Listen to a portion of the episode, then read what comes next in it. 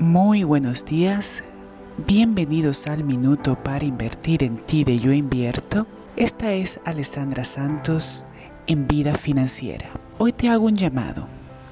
Vamos a hacer un inventario de tus activos, de tus activos a nivel mental, de tus activos a nivel físico, de tus activos a nivel profesional.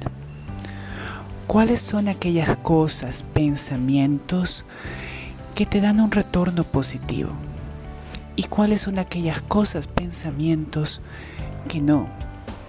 A lo mejor estás invirtiendo tu tiempo o tu mente en cosas que te causan perder tu paz o que te causan perder tu dinero.